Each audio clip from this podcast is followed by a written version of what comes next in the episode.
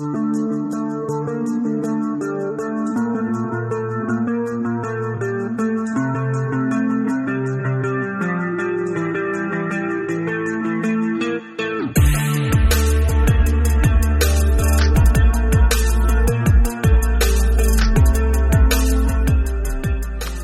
and welcome to the Voices of Freedom podcast. The Voices of Freedom is a division of the Americans in Wartime Experience, where our goal is to honor, educate, and inspire. Here at the Voices of Freedom, we do that by recording and preserving the wartime oral histories of Americans, whether they be combat veterans or civilians.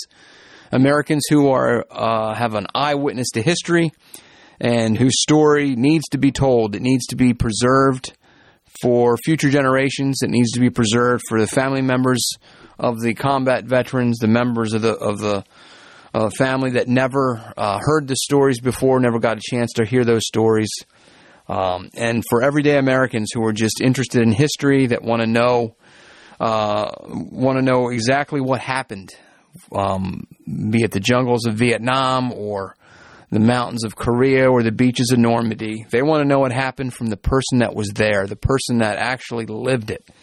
And that's what we do here at the Voices of Freedom.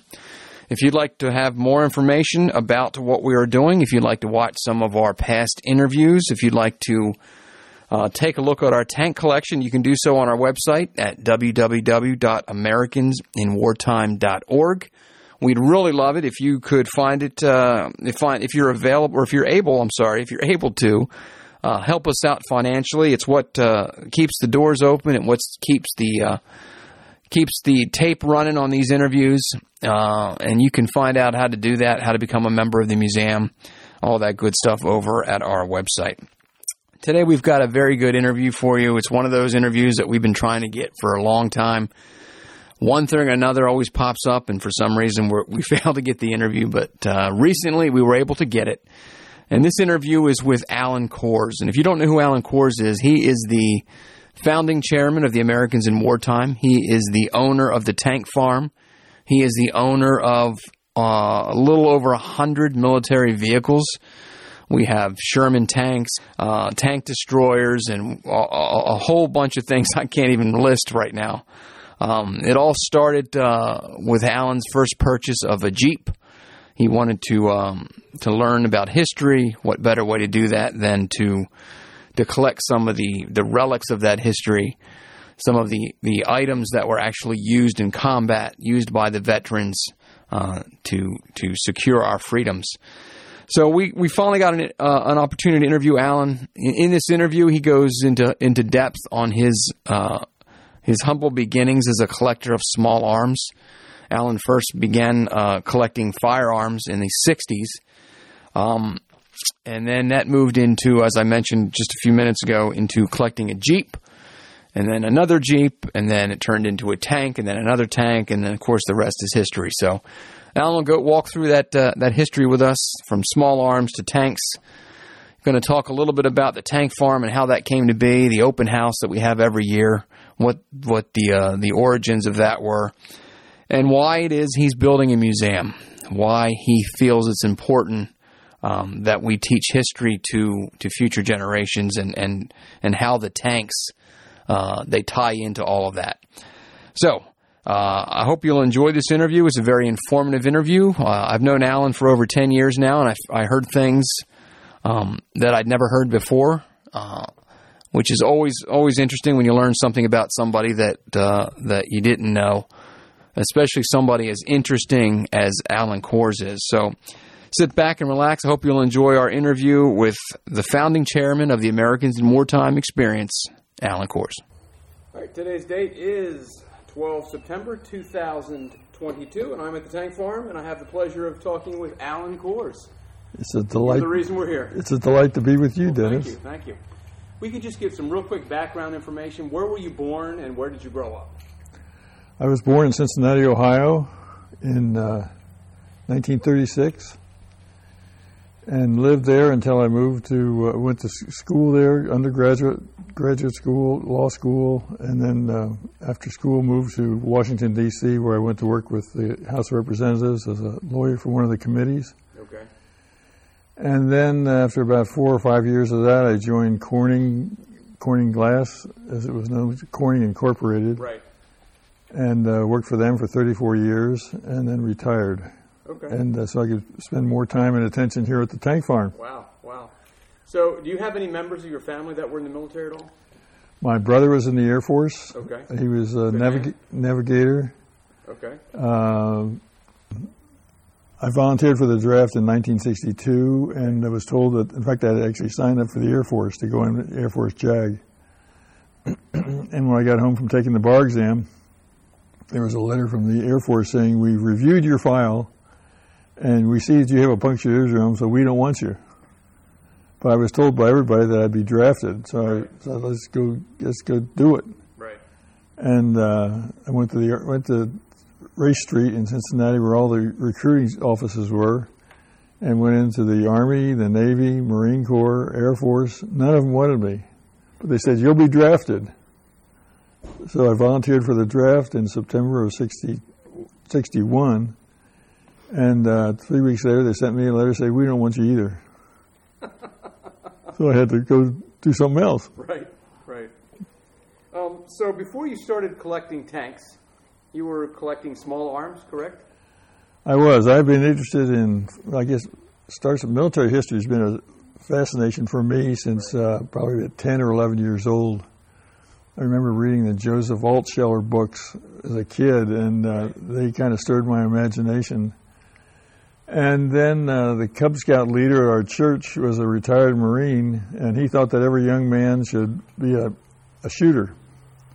And so we. Uh, took us down to a neighboring church in Cincinnati, and they, the church had had a, a 50, uh, 50 foot firing range in, under the sanctuary, Wow. believe it or not.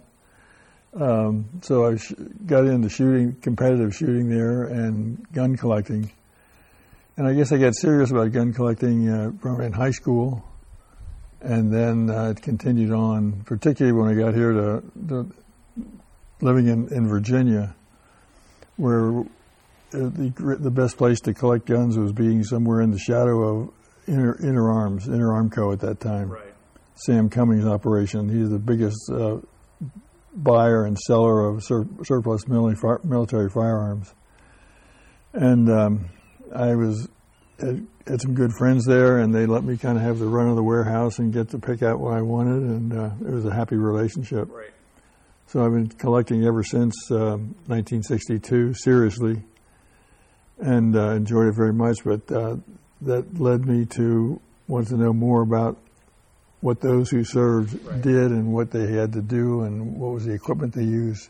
The Army had a program for tra- training civilian shooters, and it's called the National, um, the Director of Civilian Mar- Marksmanship ran the program. Still have that today, I think. They correct? still have it today, supply arms and ammunition for civilian training. Uh, that got me into the service rifle shooting. Then it, we went from the M1 to the M14, then to the AR-15, M16 class of uh, firearms, and um, spent a lot of time doing that for 40 years, competing with the Virginia State team. We went to Camp Perry every year, and very proud to say we did well as a team. Um, it's interesting that they had a rifle range in a church. it is Yeah. some Much very different times. very, very eager guys. They, were, they dug it up, dug it by hand Wow. under a church that had been built in the late 1800s, and they they dug a hole, basically like a groundhog. They, they Right. scooped out all the dirt from under the church, and I'm sure the, the city engineers, if they knew what had happened, they would have banned it because the, the sanctuary was on top of the range. Yeah. Wow. So we'd go down there and shoot, and uh, it was a great place to learn how to shoot and develop an interest in uh, competitive shooting. Right. And from there, you got, um, I guess that ties in with your interest with mil- the military history, and then eventually uh, jeeps and tanks. Right. What got you into, into collecting the larger vehicles? Um, the quest to know what it was like. And so everybody starts with a Jeep, and I did too, a World War II Jeep made by Ford. In fact, it's back here in, in this Okay. behind me. Um, so I, I thought that'd be the only thing I'd want, and uh, but that started a, a, a passion for collecting and, and uh, getting to know the vehicles on a larger scale than just rifles. Um, so I bought a Jeep in 1982. Um, the collection collecting went crazy after that. Weapons carriers, trucks, and then in 1985 bought the first tank. In fact, it's still here. It's an M5A1 Stuart tank. Um, that was the first armored vehicle I had. And I filled a warehouse in Warrenton and a warehouse in Crystal City, Virginia. Um, and then finally in 89 bought this place, which we now call the tank farm, and uh, consolidated everything here and hired the first full-time staff. And uh, it's been a lot of fun. Right. Uh, we enjoy sharing what we're sharing them with the public. Uh, we have a, we'll have an open house here. We do every year, and uh, last September we had a little over 16,000 people that came over the two-day period, Right. and we're expecting the same, roughly the same number of people to come in in the, in the later in the month, Right. December 24th and 25th. How many pieces of uh, armor do you own? Dennis, it sounds like a smart aleck answer, but I don't know. It's Um, funny you said it because the first time I met you, I asked that exact question, and you gave me that exact answer. Because it's still the truth. It's still the truth. right. Um, I don't know. There must be 40 or 50 armor plus trucks, motorcycles, jeeps. Um, the primary emphasis is on U.S. equipment, Right. but uh, the collection includes things from Sweden, Switzerland, Germany, France, England, um, Italy, Russia. Um, so it's, it's a wide variety. It's interesting to to get to understand them and to know their strengths and weaknesses at least as as best you can do without shooting at them. Right. right. How does one go about uh, acquiring a tank? People always ask me that when we're out and about. How do you, how do you go about buying a tank? Well, the first one came from a guy who bought it from a scrapyard in uh, in uh, Tennessee, and he worked on it and fixed it up. So that was some that was sold uh, surplus scrap actually by the U.S. Army sometime after World War II. Can't figure out exactly when, but but there are a number of pieces. A number of pieces here that came from within the U.S., but a number of them, the richest source of vehicles was Europe. Um, the, the British, in particular, and now the French and the Italians, are very eager collectors of military equipment, primarily U.S. So they things like this uh, M10 tank destroyer behind me right here. Uh, that came out of a scrapyard in in England. Um, the tank this this tank destroyer had set, been put under 100 feet of junk in a scrapyard in southern England, and um, this this local uh, government said, "Get your scrapyard out of here."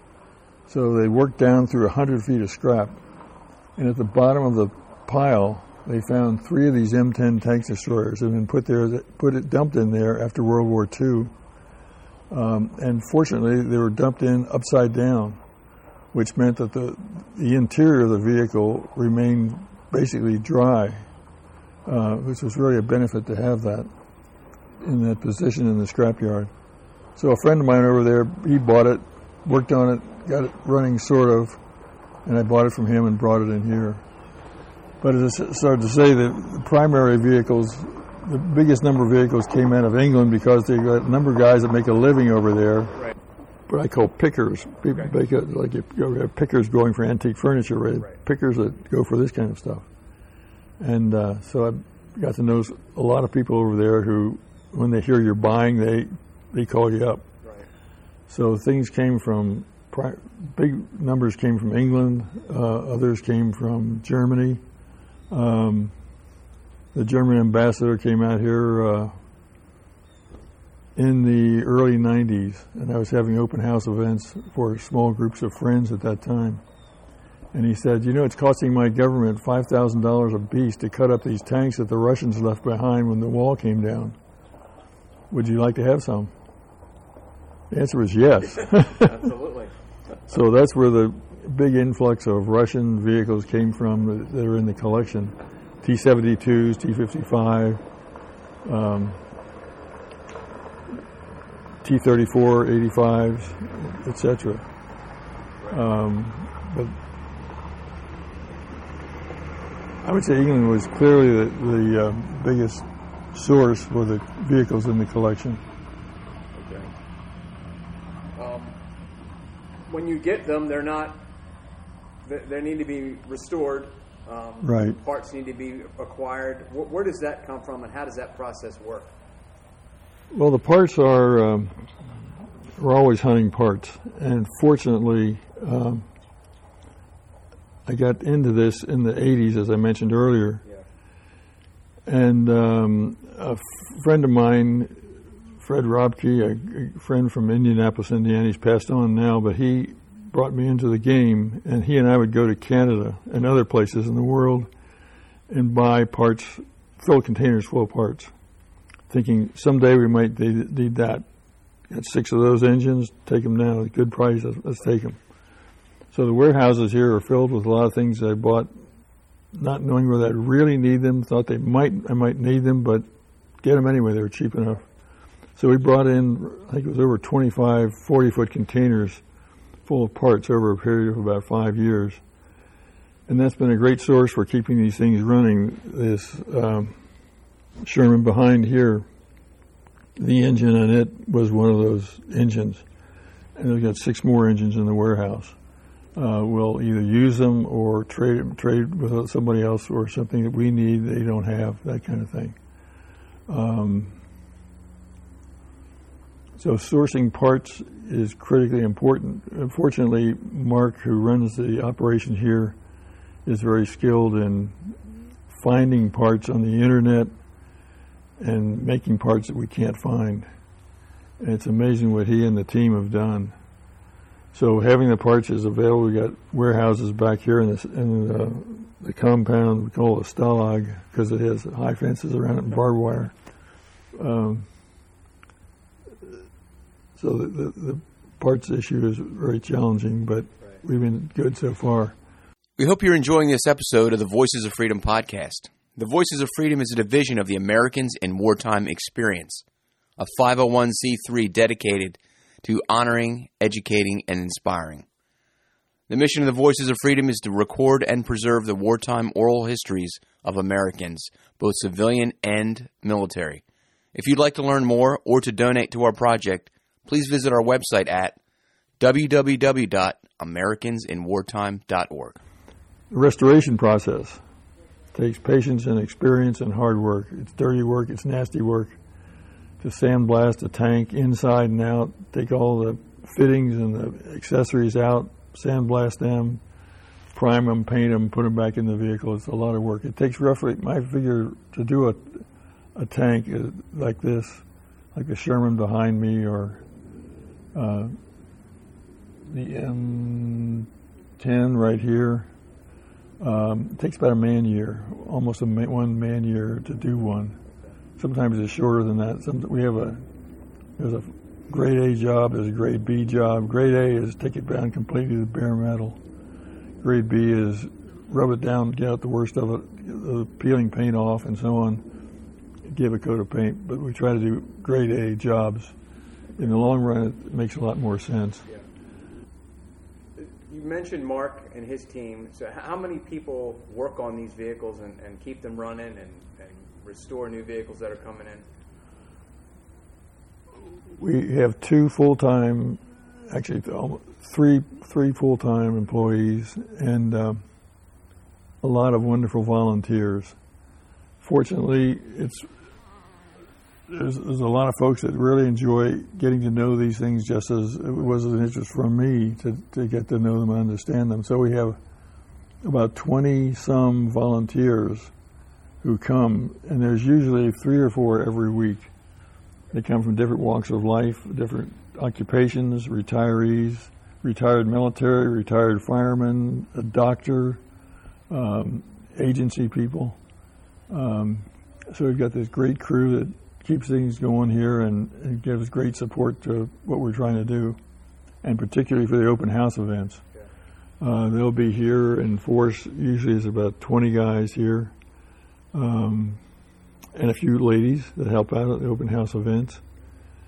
so it, it's getting having them is very important to the operation. Um, some of your vehicles have been showcased in in cinema, television, and, and movies. Is that correct? That is correct. We've probably been in twenty some movies through the years. Um, we rent them for movies fairly often. Uh, it's a blessing when it comes because it, it helps pay for the overhead. Right. Right. Uh, we have um, we have a movie next spring coming up. It's uh, be u- using the Russian equipment. They'll be uh, digging trenches out here and to, to do a 30 days worth of filming to do a, a movie about Russians and Germans. So we've got the equipment to, Right. that helps with that story. What is um, what is the oldest vehicle that you have?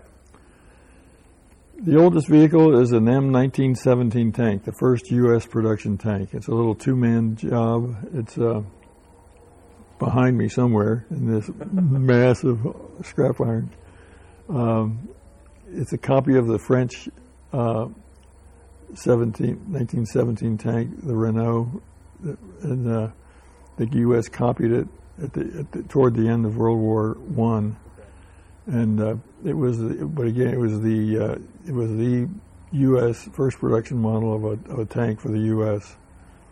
Uh, we have one that sat in front of a scrapyard down south uh, that had been sold off.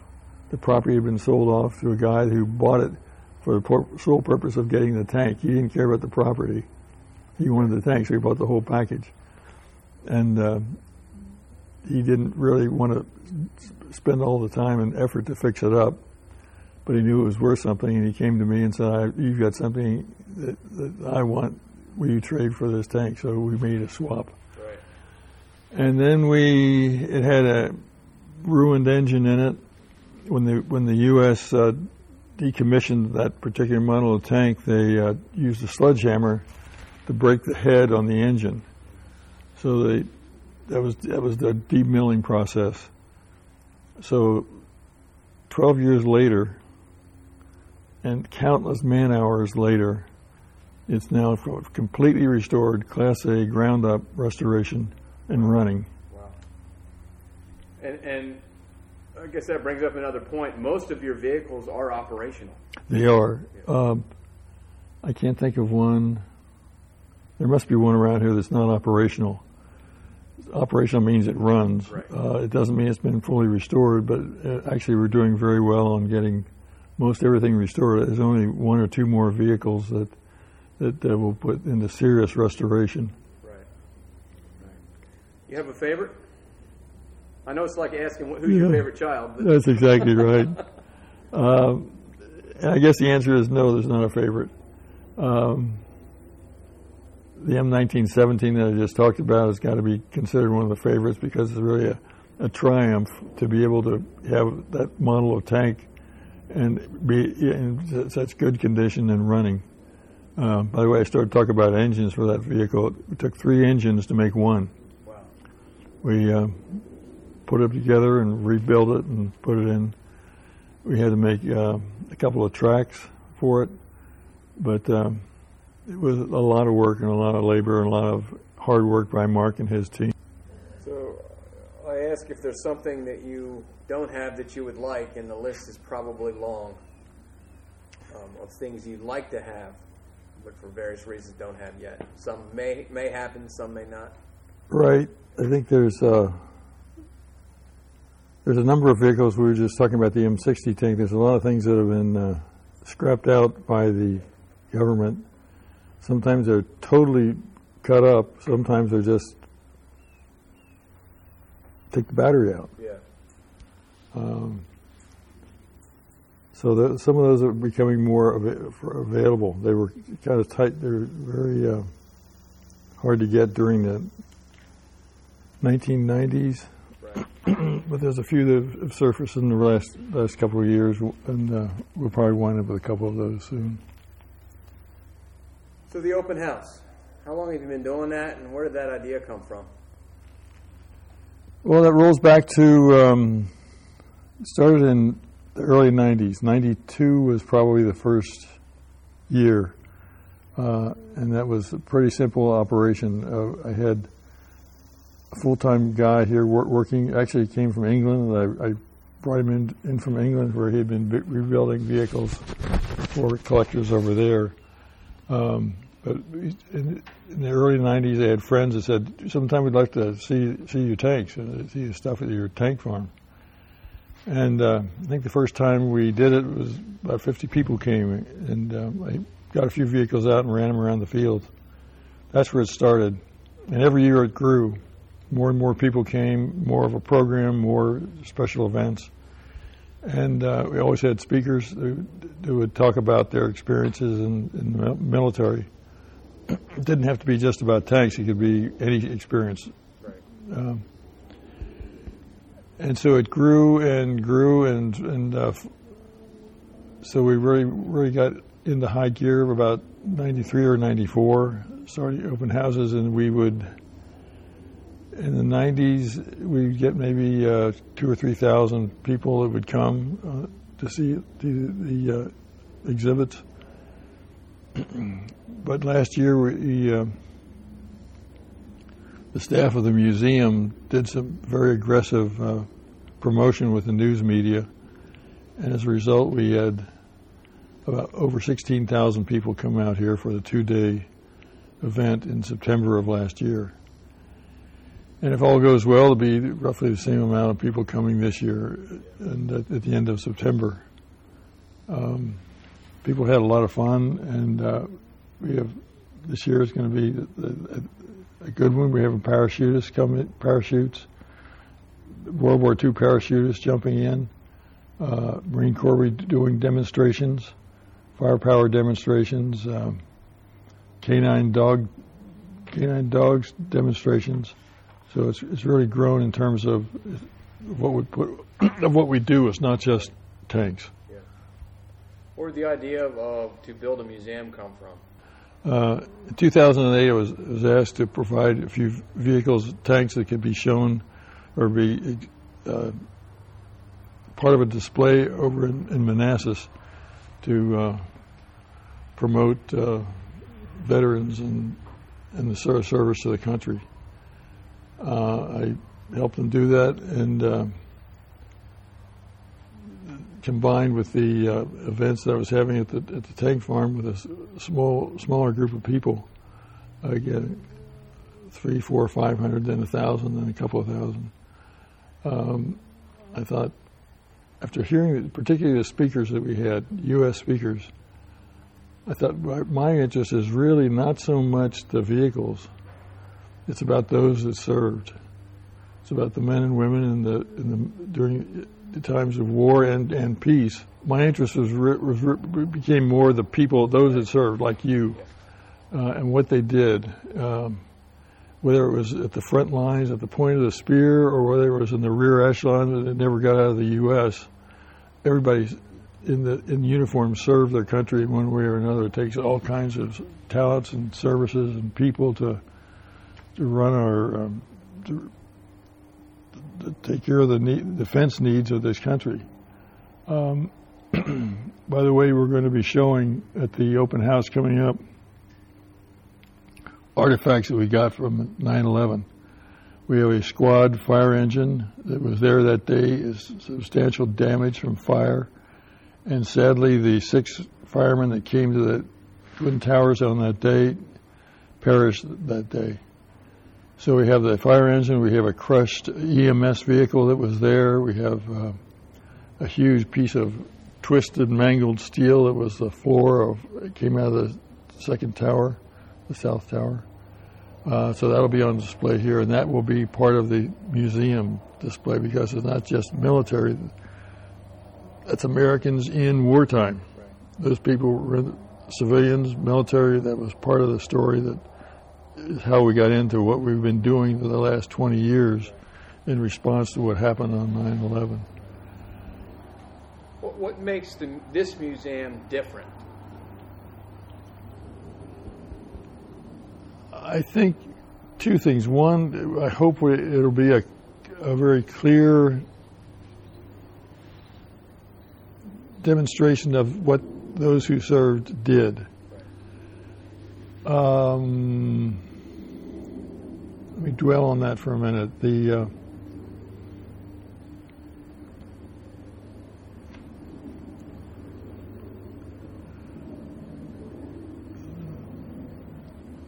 you will see on the on the on our logos and uh, on our published material and on, on T-shirts of the volunteers, etc.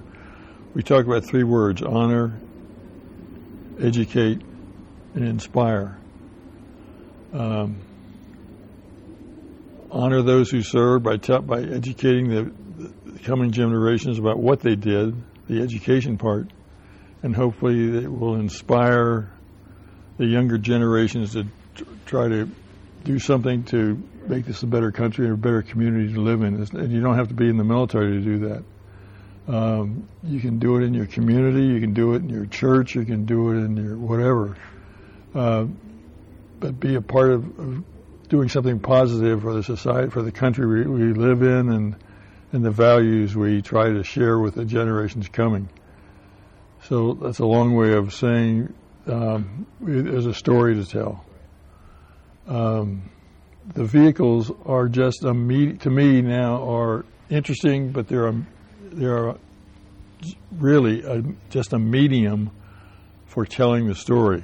It's an artifact that helps people understand that particular part of, of the military history of this country.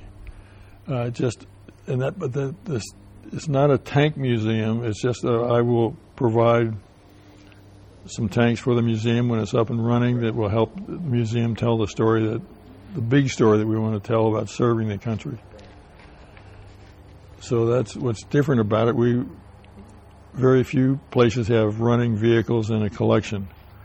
Um, so this this museum will have that. And again, getting back to the other point about the values thing, um, we some other museums do that to a certain extent, but not to the extent that I hope we will do it and do it in a very uh, successful way.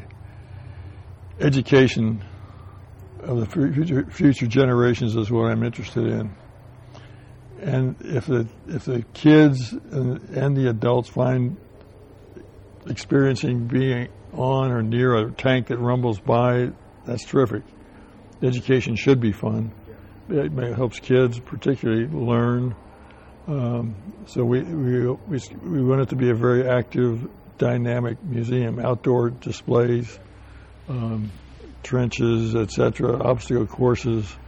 Um, those are things that I think will make it somewhat different from other museums. And, and, and, your, your focus is really about on it's about those who served. Yes, and their families. And their families, and taking that and educating future generations, and maybe even inspiring them to serve. Exactly. We hope they will. Yeah. But again, it doesn't have to be military. Right. It can be, again, it's in your community. Uh, think outside your own self, right. which is hard to do for some of the elements in our society these days. Right. Can't help that editorial comment. That's true. so, the property this the museum will eventually be on. Where did that come from? Very kind and generous gifts from the Hylton family. Okay. H Y L T O N, the Hyltons that have done so much in this in, in Prince William County uh, in terms of their business and and their generosity. They have given so much to the community. They've built fire stations, uh, performing arts centers, uh, um, all kinds of things they have built and turned over to the community, and they're doing the same thing here. They it's their land that the museum will be built on. Uh, 70 acres of land over on Interstate 95 at the Dale City, at the Dale Boulevard exit. It's a great location. It's a very difficult piece of property because it has so many ravines in it, but that's why it hasn't been touched forever, because it's a difficult piece. But the Hyltons are providing the equipment to make it a great place to build a museum. Right. To make Uh, it usable. Yes, we're bringing in every every day about 125 truckloads of dirt come in there, and it's taking huge amounts of dirt to fill the ravine. They're now laying 60 inch pipes to drain water from one side of the property to the other. Three 60 inch diameter pipes. Incredible, flowing downhill through the property, covered over, and on into a creek. And uh, so the, the property is really exciting. The Hyltons have made this possible. Is there anyone else that's been instrumental in, in getting this museum up and running? I know John Jenkins was a pretty. Oh yeah, John Jenkins, the super, supervisor from the area, and a, a, retired Army colonel. He fought in Vietnam. Uh, John was the guy that really brought this together. He knew what we wanted to do. Uh, he wanted that to happen, and he put us together with the Hylton family to make this happy marriage. So, uh, without those two, Jenkins and Hylton are the key players to making this happen. One of the aspects of the museum is going to be a oral history project called the Voices of Freedom. Why is that important to be to be um, recording and capturing these stories of these veterans and these Americans? Really, why is that important? Well, there's there's nothing like the the human touch. You can read it in the book, you can see it in the movie, but when you can hear it from the, the voices of those that were there and did it, it it's going to stick a lot more in the brain. it's going to be absorbed by our visitors who and, and understand that. And uh, Lori Landau and Bob Mays, who are g- good friends of ours, they have been very generous in supporting this project, uh, providing us with the resources, the financial resources we need to collect the histories, to buy the equipment, the truck, the trailers, the cameras. Um, so they've been key to this this program. Well, I, I, I, know it's a long time coming to get this interview. We might or may or may not had to twist your arm a little bit. but I do appreciate you sitting down and telling us. Everybody wants to know your story, know because it, it ties into what we're doing here at the museum. They want to know the, the, the history and how we came to be. Um, so I appreciate you sitting down and talking to us. Um, and on behalf of all the veterans, um, and like I said, there's almost 650 of them. Um, I want to thank you for allowing us to record and preserve their stories. They, I can't tell you how many times um, a, a, family member comes to us and says, "I want to thank you for doing what you're doing because we learned so much about our loved one that we didn't know before. They weren't willing to talk before, but they were willing to talk to you. Right. So, and and you, Dennis, you've done a great job. Thank you for, for what you've done. Um, I pray that you'll continue to do it. We need you. As you've got the experience, but I'm sure we bring in you guys. You guys help you. Yeah, it's great. It's a great team, and, and everybody loves doing it. Um, hanging out with veterans and, and, hearing their stories, some amazing stories. Um, it's it's truly our honor to do it. So, Thank you, sir. All right. I hope you enjoyed this interview. If you'd like to find out more about the Voices of Freedom Project and the Americans in Wartime experience, or if you'd like to donate, please visit our website at www.americansinwartime.org. And don't forget to subscribe wherever you get your podcast.